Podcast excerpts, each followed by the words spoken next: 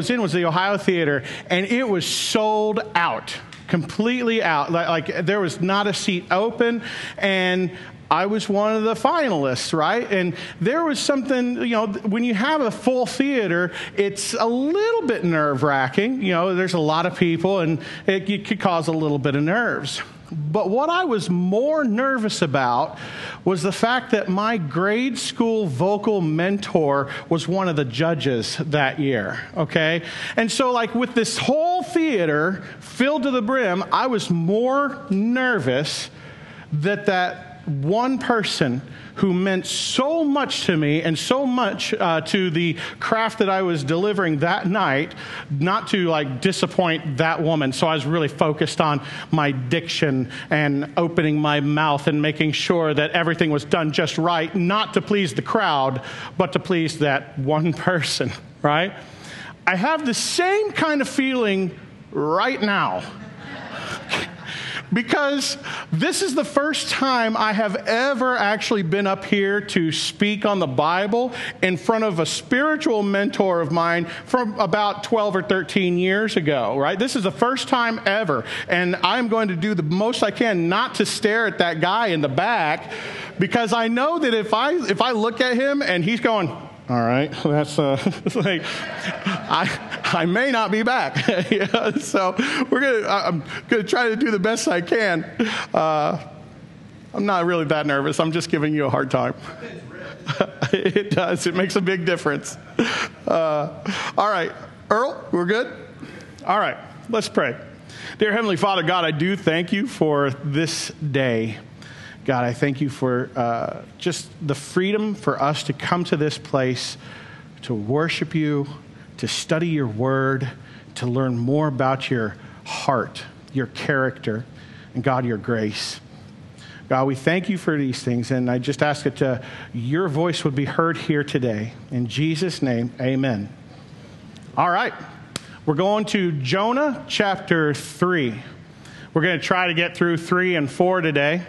And uh, if you guys were here last week and you're paying attention, then you would know that the book of Jonah is not about Jonah. The book of Jonah is not about a great fish, but the book of Jonah is about God's grace.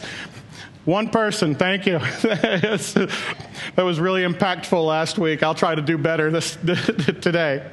So God's grace. And so last week we learned that God told Jonah what to do, and Jonah said, uh-uh, I ain't going to do it. He runs away. He, he, gets on a ship. A storm happens to come upon him. Uh, it, with uh, that, Jonah gets thrown overboard and swallowed by a fish, and uh, then that fish will uh, spit him out onto dry land. Through all of that process, we see God's points of action for his grace to be shown, not just to Jonah or not just to the people of Nineveh, but to all these kind of side characters along the way. These sailors who uh, aren't really, it's like, oh, you could read over them pretty easily. But because Jonah rebelled and ran away, now these, these sailors have stopped worshiping their own idols, their own gods, are now worshiping the one true God. If that's not God's grace, I don't know what is. That's pretty amazing that God can use the rebellion of somebody to do amazing work in somebody else's life, right?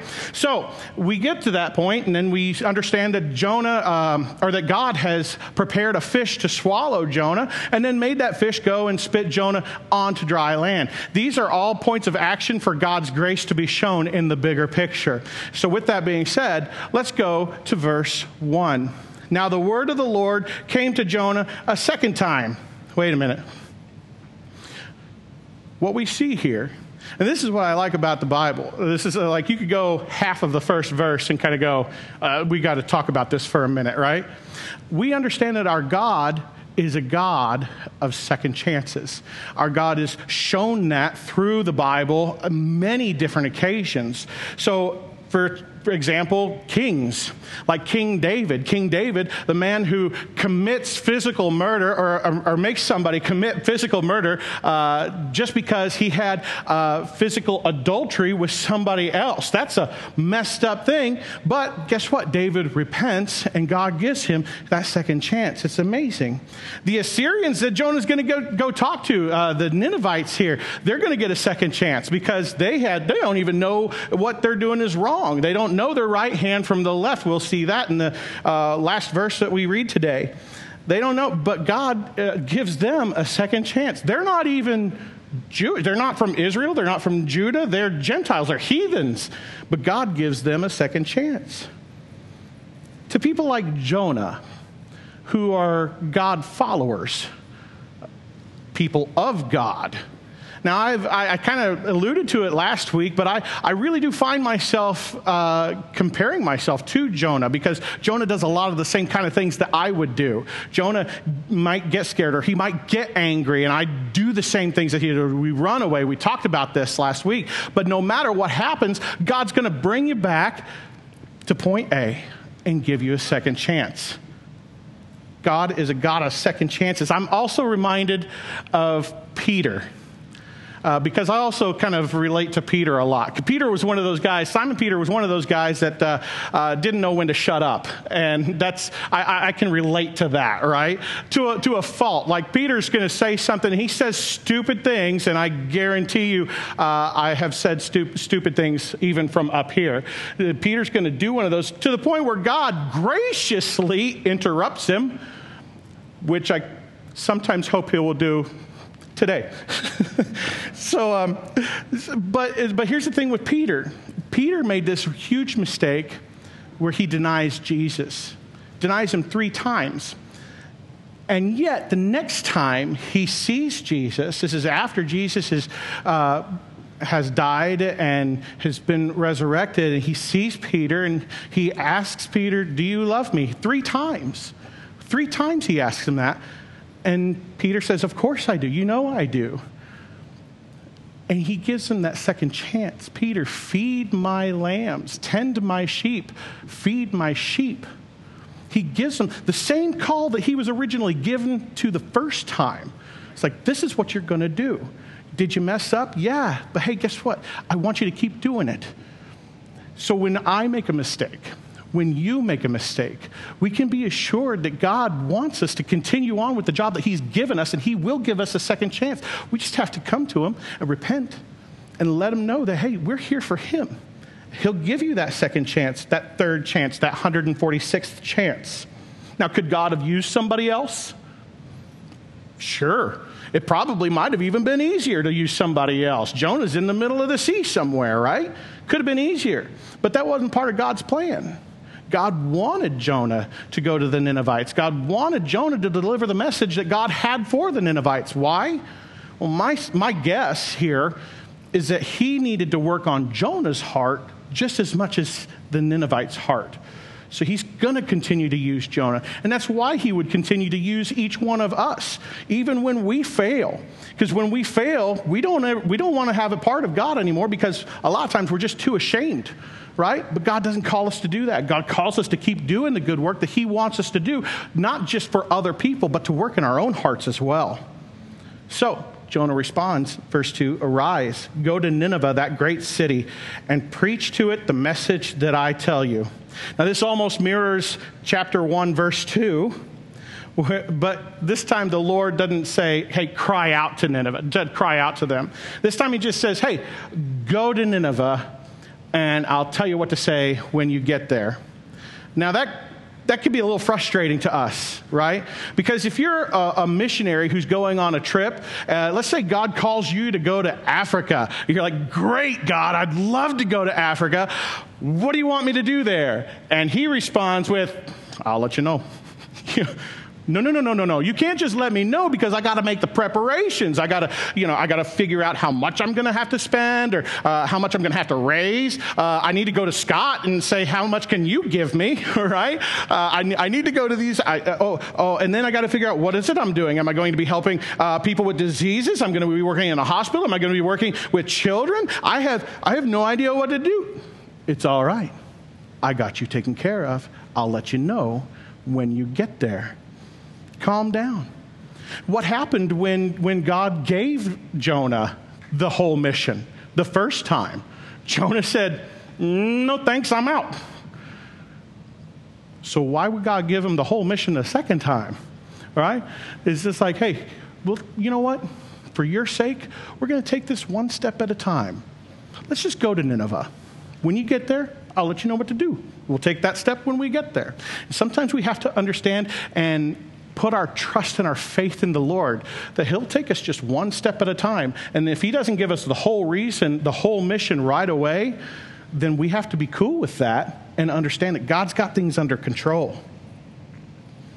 So, verse 3 So Jonah arose and went to Nineveh according to the word of the Lord. Now, Nineveh was an exceedingly great city a three day journey in extent. Now, there are different opinions and, and different commentary, uh, uh, preachers uh, will say different things about what a three day journey actually means. We already know that Nineveh is a great city, uh, most likely the biggest city in the world at that time.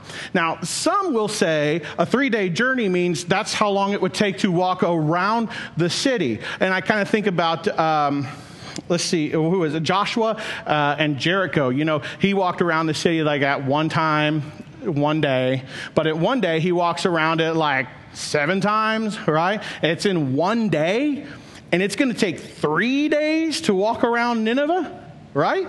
That's, a, that's incredibly huge now, Chuck Smith tends to think that what that means is that if you enter Nineveh the first day, it's going to take you three days to walk from one end to another, which still almost makes it even bigger, right?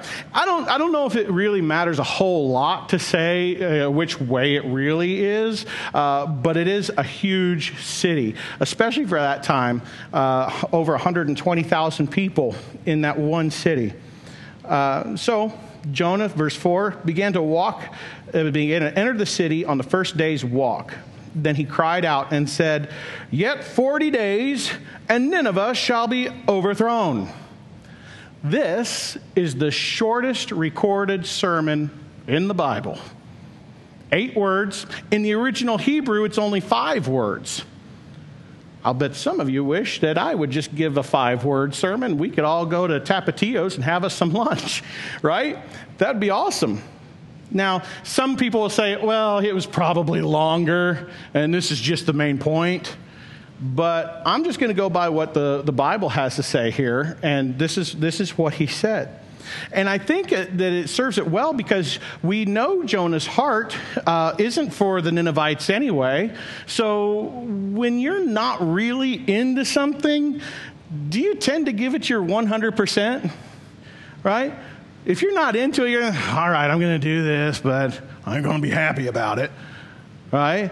Uh, so I think Jonah is just kind of given a little bit of a minimalistic attempt here. Uh, maybe, maybe it was one of those things where he was afraid because Assyrians are pretty scary, they're intimidating, and so he's like, "I'm going to give the sermon that you gave me to go, and I'm getting out of there." Right? But here's the one thing that I think is important to mention. In this eight word sermon, there is no mention of repentance there's no call to repentance. There's no mention of God's grace. None whatsoever. It's just, hey, 40 days and you'll be overthrown.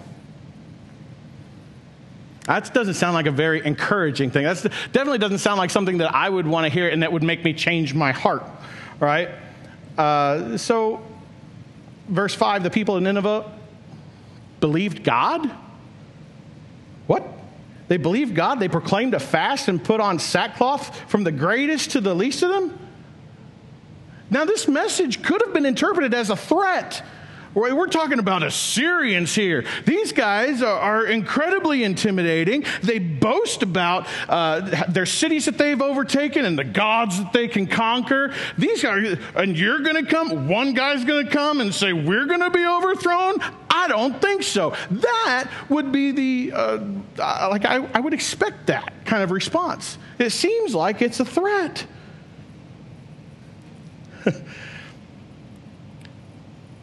But I, I, I tend to think if God could create a storm if God could calm the storm, if God could prepare a great fish.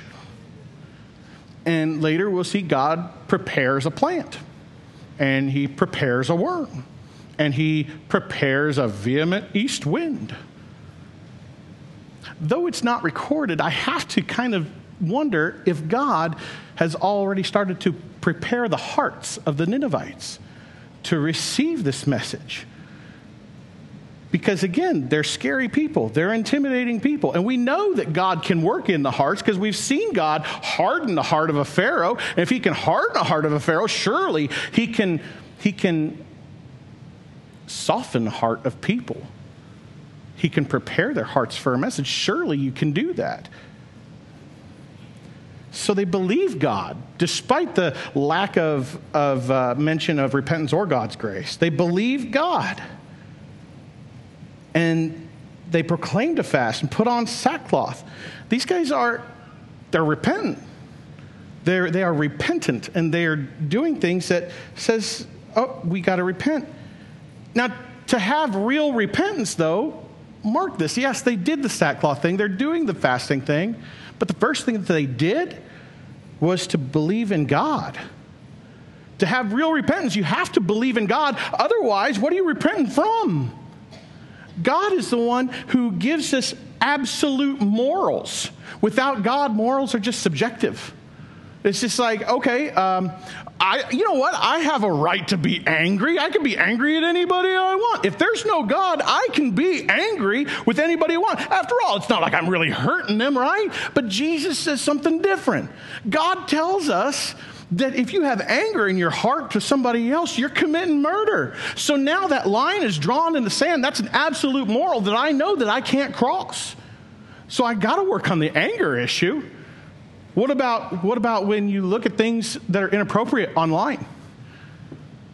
That's not hurting anybody. You'll hear people tell you this. That's not hurting anybody. It's fine. Well, it's fine if you don't believe in God. But what Jesus have to say? If you even look on a woman with lust in your eyes, you're committing adultery in your heart. That line has been drawn in the sand that you cannot cross over because that's an absolute moral. You repent from that because you believe in God. So I'm repenting from anger, repenting from lust. And these guys are repenting. Why? Because they believe in God. Oh, there's a line being drawn. We're repenting now. Now, the word repentance isn't actually found in here, but repentance is not just a word, but it's a course of action. And these actions are actions that are taken as a sign of repentance. They're going to put on sackcloth. Why? Because they're going to take off their comfortable clothes. They don't want to find their comfort in the world, right? They're going to make themselves uncomfortable by fasting. It's really uncomfortable to not eat. You can, I believe that. I believe that wholeheartedly. It's really uncomfortable not to eat. So these actions that were taken were signs of true repentance. And everyone, everyone partook of this action. The rich, the poor. And we have a tendency to just separate ourselves into our classes, right? The rich are all friends with each other up here, and the, and the poor people are down here, and then you got your middle class, and, and everybody has a, a different way of thinking when they think about certain things, right? But not in this case. Everybody was sorrowful. Everybody is repentant.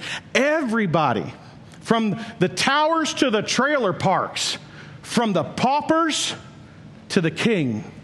Verse 6 then word came to the king of Nineveh, and he arose from his throne and laid aside his robe and covered himself with sackcloth and sat in ashes. And he caused it to be proclaimed and published throughout Nineveh by the decree of the king and his nobles, saying, Let neither man nor beast, herd nor flock taste anything. Do not let them eat or drink water, but let man and beast be covered with sackcloth and cry mightily to God. Yes, let everyone turn away from turn from his evil way and from the violence that is in his hands. Now, no king does this. No king does this, especially the king in, Nineveh of the Syrians. No king does this. We've already established that you know they're a prideful group of people. What are they going to do? Oh, I'm going to be uncomfortable. I'm going to humble myself. Are you kidding me? We're Assyrians. We'll rip you up. No. even the king is repentant here. I, I, again, I just have to go back to I, I really believe that the Lord's preparing even his heart to receive this message. Now, uh, verse 9 Who can tell if God will turn and relent and turn away from his fierce anger so that we may not perish? The people of Nineveh, in doing these things, had hope.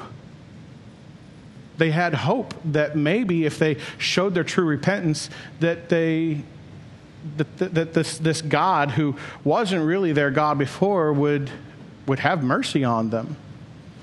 They had that hope. You know, they, and they are going to provide the actions, like I said, for every single person. Not even every single person, but every animal. What the animals do? Did the animals partake in wickedness? If they had cats, maybe, right? But then we're talking about like cows and flocks, and, and it's, it's like uh, put, put all the sackcloth on your cows, make them uncomfortable too. Uh, make sure that they don't eat or drink. Now, the people themselves are uncomfortable already. Can you imagine? Like uh, for a lot of these people, uh, now we're talking about, hey, this is our income here. This is what we're going to. The, the, meat and and that's how we live we can't starve our food really we can't do that and then imagine the wailing of the animals. Now, people, if we have self control, we could kind of go, Yeah, I'm hungry. I'm hungry. Now, and if we don't, if we're dramatic, oh gosh, this is terrible, right? Animals don't have the same control that we do, right? They're going to go, Give me food, right? I'm hungry. I'm hot, right? Can you imagine all the animals just kind of wailing and how uncomfortable that's going to be as well? It doesn't matter. It doesn't matter because we're, we're going to do anything and everything we can. And maybe, just maybe, the God of Jonah here will have mercy on us and we won't be destroyed. Verse 10 Then God saw their works, that they turned from their evil way, and God relented from the disaster that he said he would bring upon them, and he did not do it. Now, here's another one of those situations where you kind of ask yourself Did God change his mind? Or did, did God maybe make Jonah out to be some false prophet or a liar? Because Jonah just came in and said, Hey, in 40 days, you all are going to be overthrown. But God's not going to do that. And I would, I'm going to say, no, no. God doesn't change his mind. He did not change his mind. He stayed within his character and he stayed consistent to his word. If you go back to Jeremiah 18, you don't have to turn there, but if you go back to Jeremiah 18, 7 and 8, this is what he says. The instant I speak concerning a nation and concerning a kingdom, to pluck them up, to pull down, and to destroy it, if that nation whom I've spoken turns from its evil, I will relent of the disaster that I thought to bring upon it. So he's sticking with his word. He's sticking true to who he is. And don't you think that that would give a country like ours a little bit of hope? When we uh, see our country just growing, seemingly, it's growing more and more wicked. All the time we're seeing more of uh, evil things being called good and good things being called evil. We just see it all the time, and it seems like it's growing and growing, and we're just, what are we going to do? What are we going to do? How are we going to? I refer to you to last week when I said we have a calling ourselves. It's stated in Matthew 28 19, 20. Go therefore and make disciples of all the nations, baptizing them in the name of the Father, Son, and the Holy Spirit, teaching them to observe all the things that I have commanded you. And lo, I am with you always, even to the end of the age. Amen. All nations, including ours. So once again, I say we have a calling from the Lord that says, hey, make disciples of all nations, including the one you're in, right? And so I say, okay, we can go out and we can and preach to them the gospel and, and uh, really importantly also share our own testimony of what the lord has done for us. We should go out and do that. But you know what?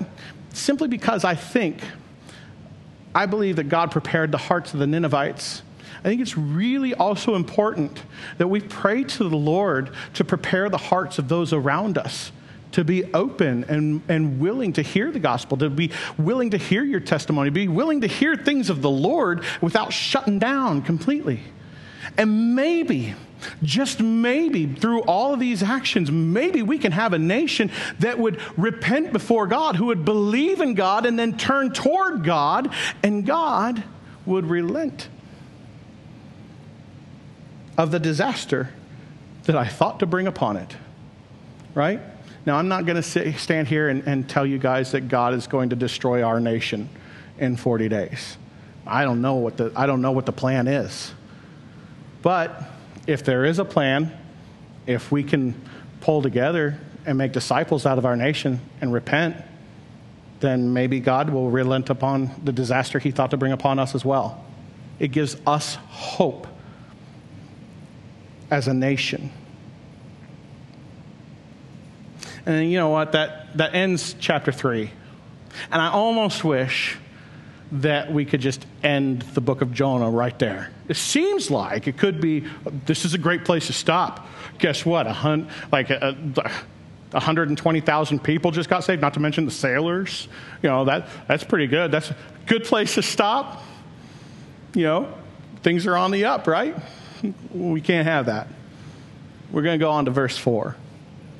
The very first word of verse 4 is but.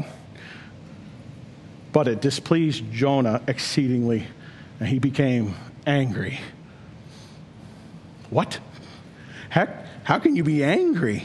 How can you be angry that 120,000 people just decided to repent and, and start worshiping oh, the one true God? How can you be angry? Even the word says that the angels rejoice when one person gives their life to the Lord.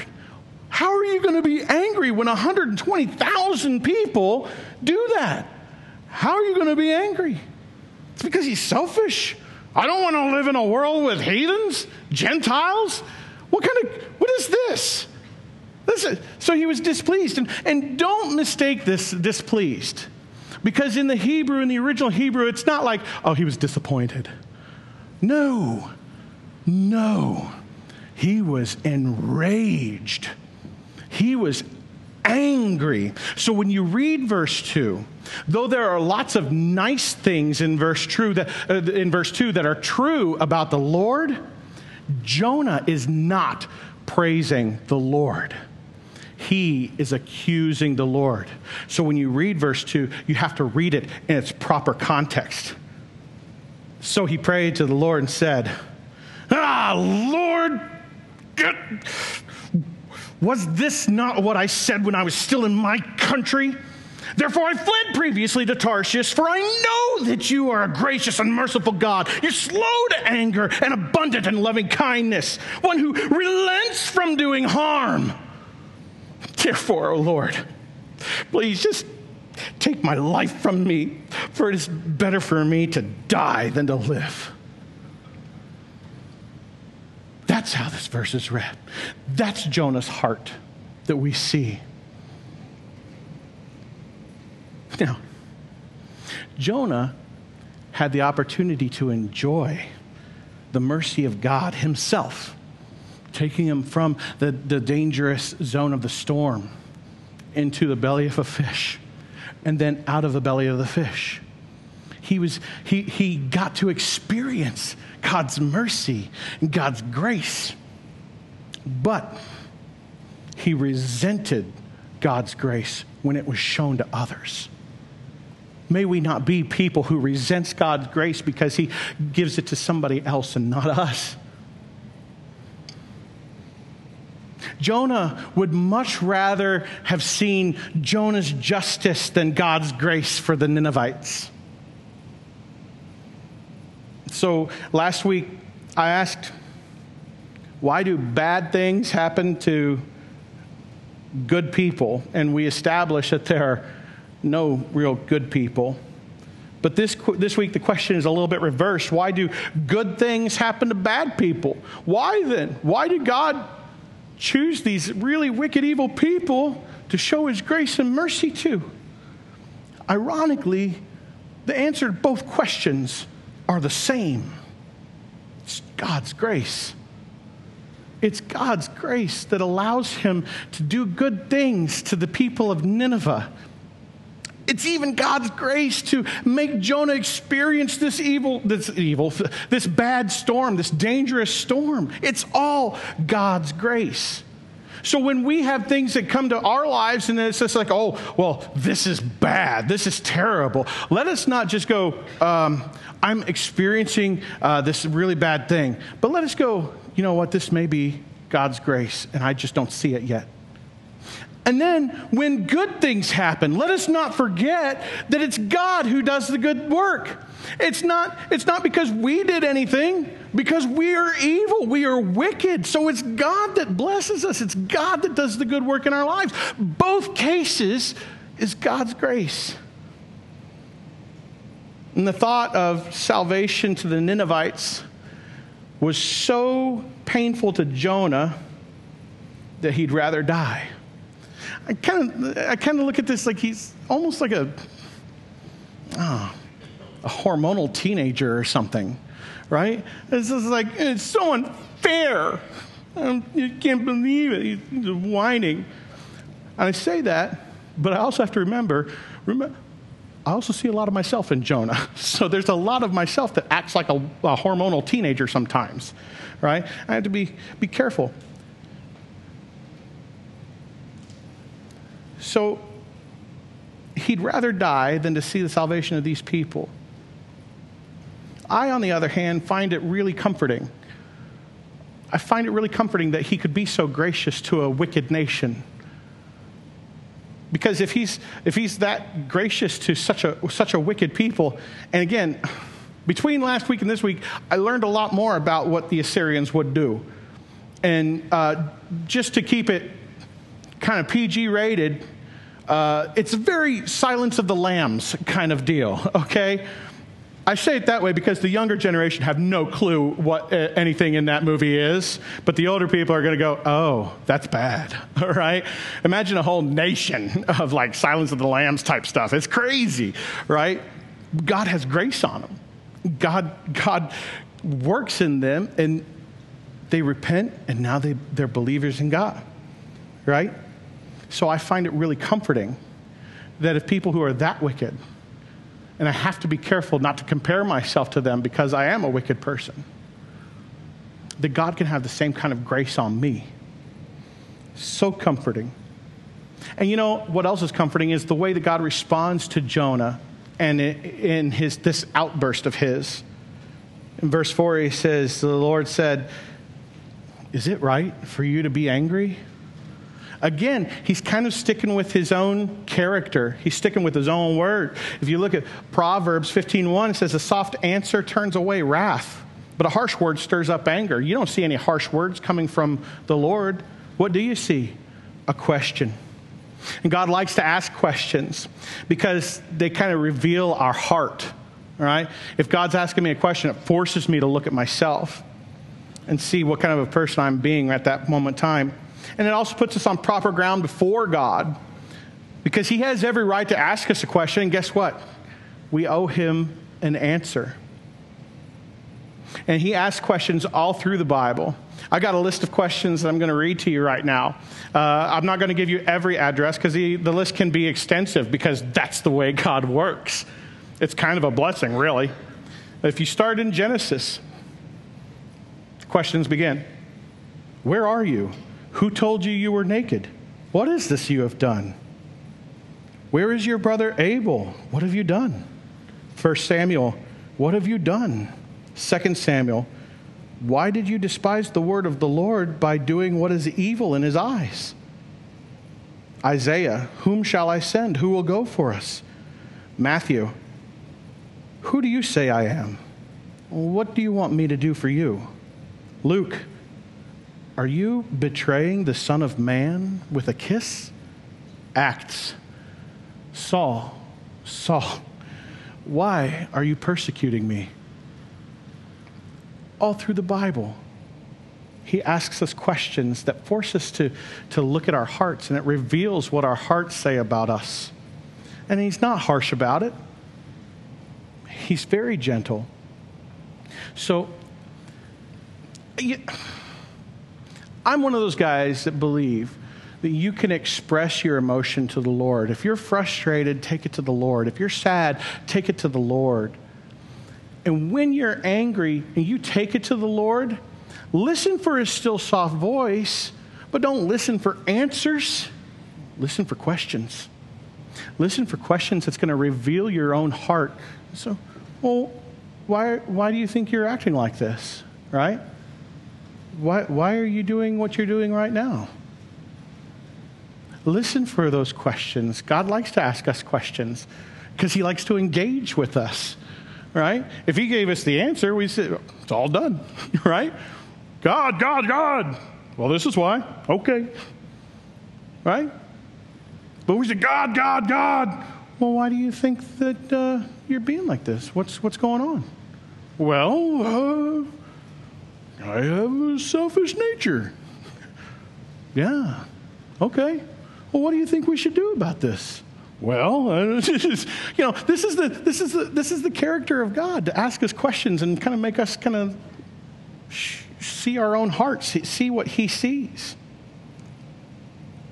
So, verse five, Jonah. he doesn't he doesn't take this opportunity. He doesn't take this opportunity to go, "Oh, you're right, God." no. No, he, again, I, I kind of picture a child here. And he went out of the city and sat on the east side of the city where he made himself a shelter and sat under it in the shade until he might see what would become of the city. maybe, just, just maybe, somebody in the city didn't repent. Maybe, maybe, maybe I'll get my wish after all. Maybe I'm just going to sit here and find out. Because maybe there's somebody. And then I have to wonder, I do have to wonder this. Like, what's the timeline here? And I don't have an answer for this, and I'm not expecting you to have an answer for this or anything. But, like, Jonah told the people, 40 days and you'll be overthrown. And he went in on the first day and said what he had to say. I don't know if that was it. He said, I'm out. Uh, I don't know if uh, he took several days to do that because then the number of days would go down as he's preaching, right? If he took, if he took, you know, the second day, oh, 39 days, work, it's a countdown, right? I don't know if that happened, right? So I, you know, I just kind of go, what's the timeline? And if, if he left on the 40, is he going to wait out there for over a month to see if uh, Nineveh gets destroyed? I mean, that Imagine where your heart has to be to go, I'm willing to sit out here in the desert underneath a shade for 39 days just to see if you guys get what you deserve. right? That's, it's, it's so, it, I say it's so childish. I say it's like, oh, that's absurd. But I recognize that I do the exact same thing. Yes. My wife can agree that I'm childish Sometimes, if not most times, I'm childish. So while I'm kind of criticizing Jonah here, I, I got to be careful because this is me. This is how I act. I got to take the lesson from Jonah here. You know, okay, so he's, he's kind of throwing his little fit here out on the east side of the city. But as morning dawned the next day, verse 7, God, oh, I skipped, a, I'm sorry, verse 6. And the Lord God prepared a plant and made it come up over Jonah that it might be shade for his head to deliver him from his misery. So Jonah was very grateful for the plant. Two things here. Again, again, we see the grace of God in action even though Jonah is kind of behaving uh, just poorly, God's going, okay, you know what? Here, have some shade. Here you go. Here's, here's your plant. And this is the first time in the entire book of Jonah that we see Jonah happy. But he's not necessarily happy with the Lord. He's happy that there's a plant. He's happy about this, about this plant. He's grateful. And he might be grateful to the Lord, but he's really happy about the plant. And in his happiness, is just like in his anger, they're both very selfish. They're both very fleshy. You know, it's just like, oh, good. I now have this shade over me that will protect me. I'm happy now. His anger is the same way. So angry because I'm not getting what I want. They're both all about Jonah. But God has mercy. And Jonah allowed this little plant to be like an idol for him that he could find his happiness in. He didn't find his happiness in the Lord. If he did, his heart would be changed. I said last, last week, Jonah had a heart for the Lord. He just didn't have a heart of the Lord. And he's still showing that. It's like, I'm happy about my plant, right? Still showing that. Verse 7 But as morning dawned the next day, God prepared a worm. And it so damaged the plant that it withered.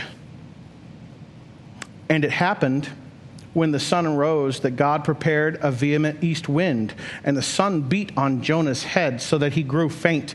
Then he wished for death for himself and said, It is better for me to die than to live. Now, at this time, I just want to take a little sidebar here. At this time in the book, we now see that absolutely everything that God created aside from Jonah was obedient to the Lord. Everything. There's, there's not one thing here that is disobedient to the Lord, right?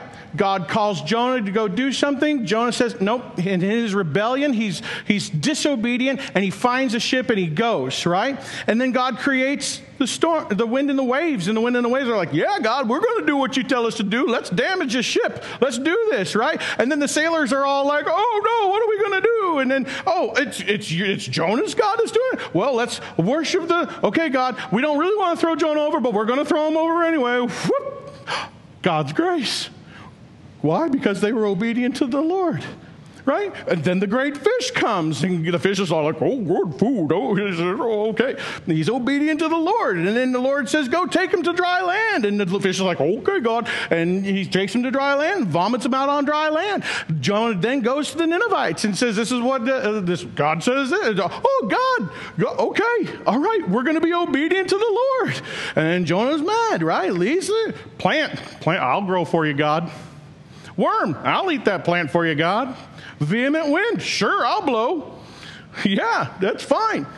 Everything, everything in this book is obedient except Jonah, the man of God.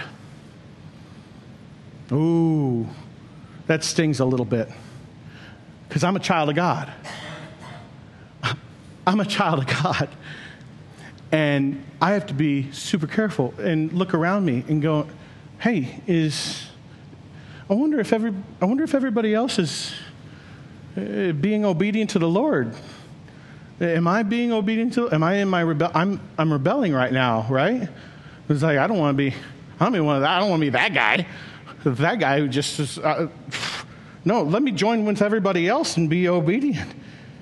It's just an interesting thing. It was an interesting sidebar that like everything is obedient except for Jonah. Now, um, it's also interesting to note that the Hebrew word for anger means literally, it means to get hot, right? So when in that first verse he was displeased and angry, and that was like he was hot. That's that's probably where we get it from today. It's just like, oh, he is hot right now. He is so mad, right? He is hot. And now God's just kind of showing, hey, look, See this heat that's been, that's, that's your anger, right? It's almost like he's reflecting uh, Jonah's anger. Now, God's not showing that he's angry with Jonah. He's just letting Jonah understand what his anger is like, right? Uh, so, verse 9. Then God said to Jonah, here it is, another question. Is it right for you to be angry about the plant? Jonah said, It is right for me to be angry, even unto death. Jonah responds unfavorably, again, kind of like a child. And one of the saddest things that I can think about right here is that these are the last recorded words of Jonah in the Bible. Him responding with such disdain and anger.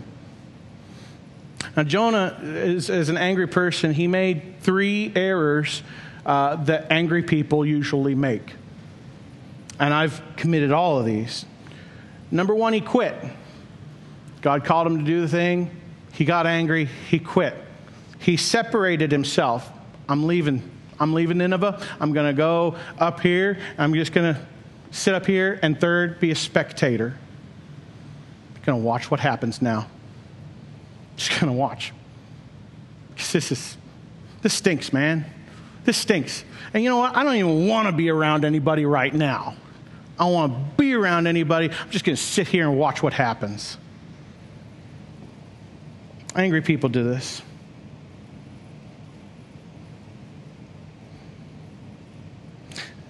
Lord said, verse 10, You have had pity on the plant for which you have not labored nor made it grow, which came up in a night and perished in a night. And should I not pity Nineveh, that great city in which are more than 120,000 persons who, can't, who cannot discern between their right hand and their left, and much livestock? Now, Jonah pities the plant. Again, like God said, he didn't do anything for this plant. Jonah didn't, he didn't plant the seed, he didn't water it, he didn't do anything. God did all of that. Jonah pities this plant. But God, He has pity on the city, the city of Nineveh, in which are His creations. His creations, who, while they're not Jewish, while they're still Gentile, are still are still made in his image. And he pities them. Why can't Jonah pity them like God does? You know, we often find, we see it today, we find uh, a lot of people might refer to someone as a tree hugger, right? And they care more about, uh, you know, forests than they do people. A lot of people will care about, oh, I'm walking on dangerous ground. A lot of people care about their pets like they're people.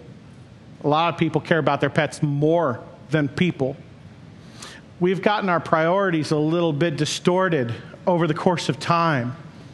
God's got them in check the entire time because God cares about people.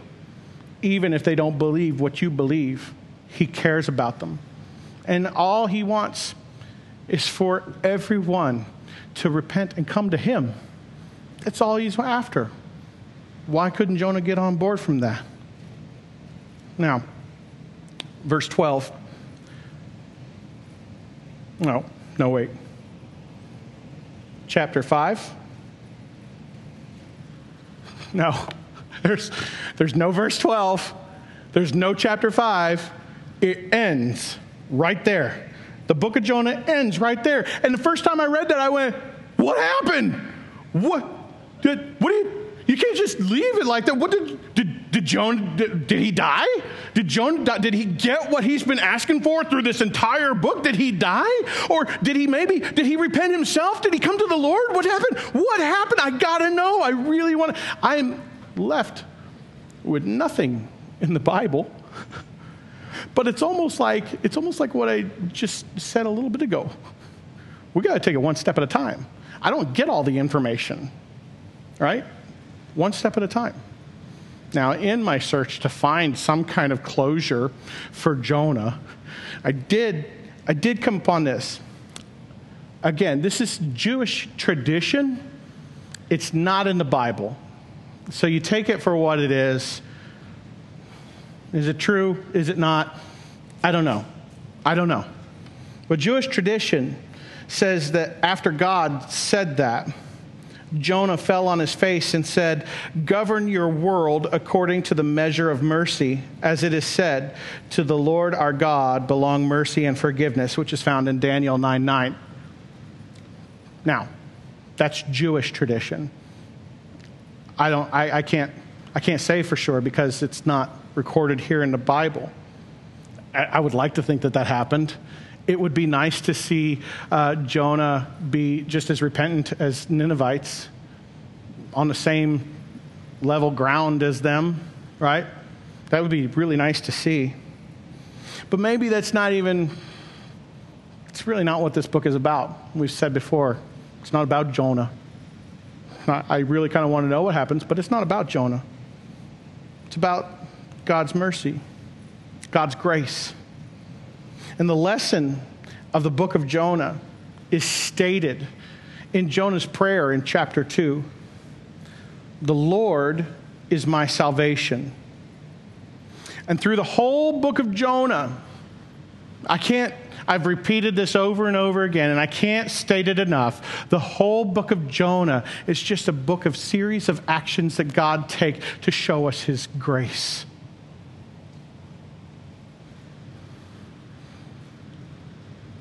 We know that the Lord is our salvation. Jesus has already provided that, that way for us, for him to be uh, uh, our salvation. We've already seen the action that God took for Him to be our salvation and His all encompassing grace. So that when I do mess up, I can repent. I'm already forgiven because God's already made a way for that to happen. The Lord is our salvation. If you mess up, if you mess up, you look to the Lord, you repent. I'm not going to sit here and tell you to wear sackcloth. I don't know if it's good. You might. You can if you want, I guess. There's nothing in here that says you can't. Fasting is always a good idea.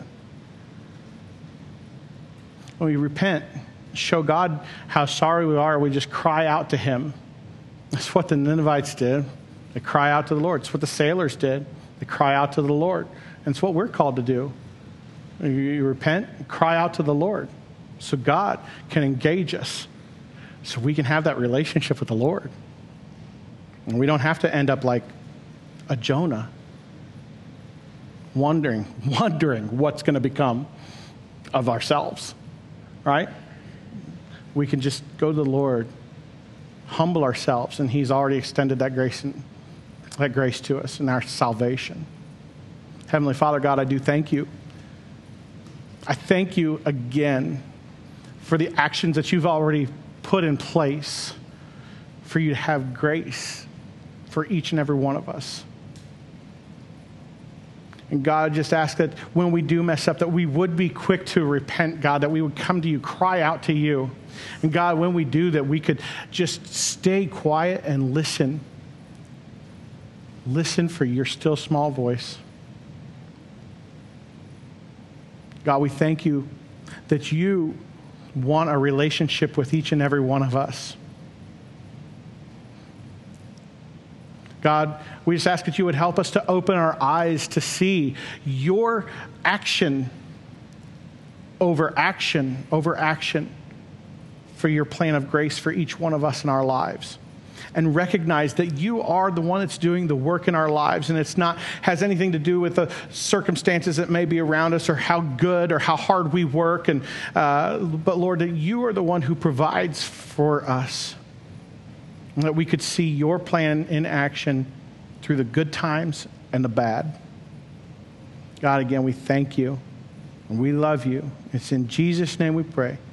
Amen. Thank you guys and have an awesome, awesome week.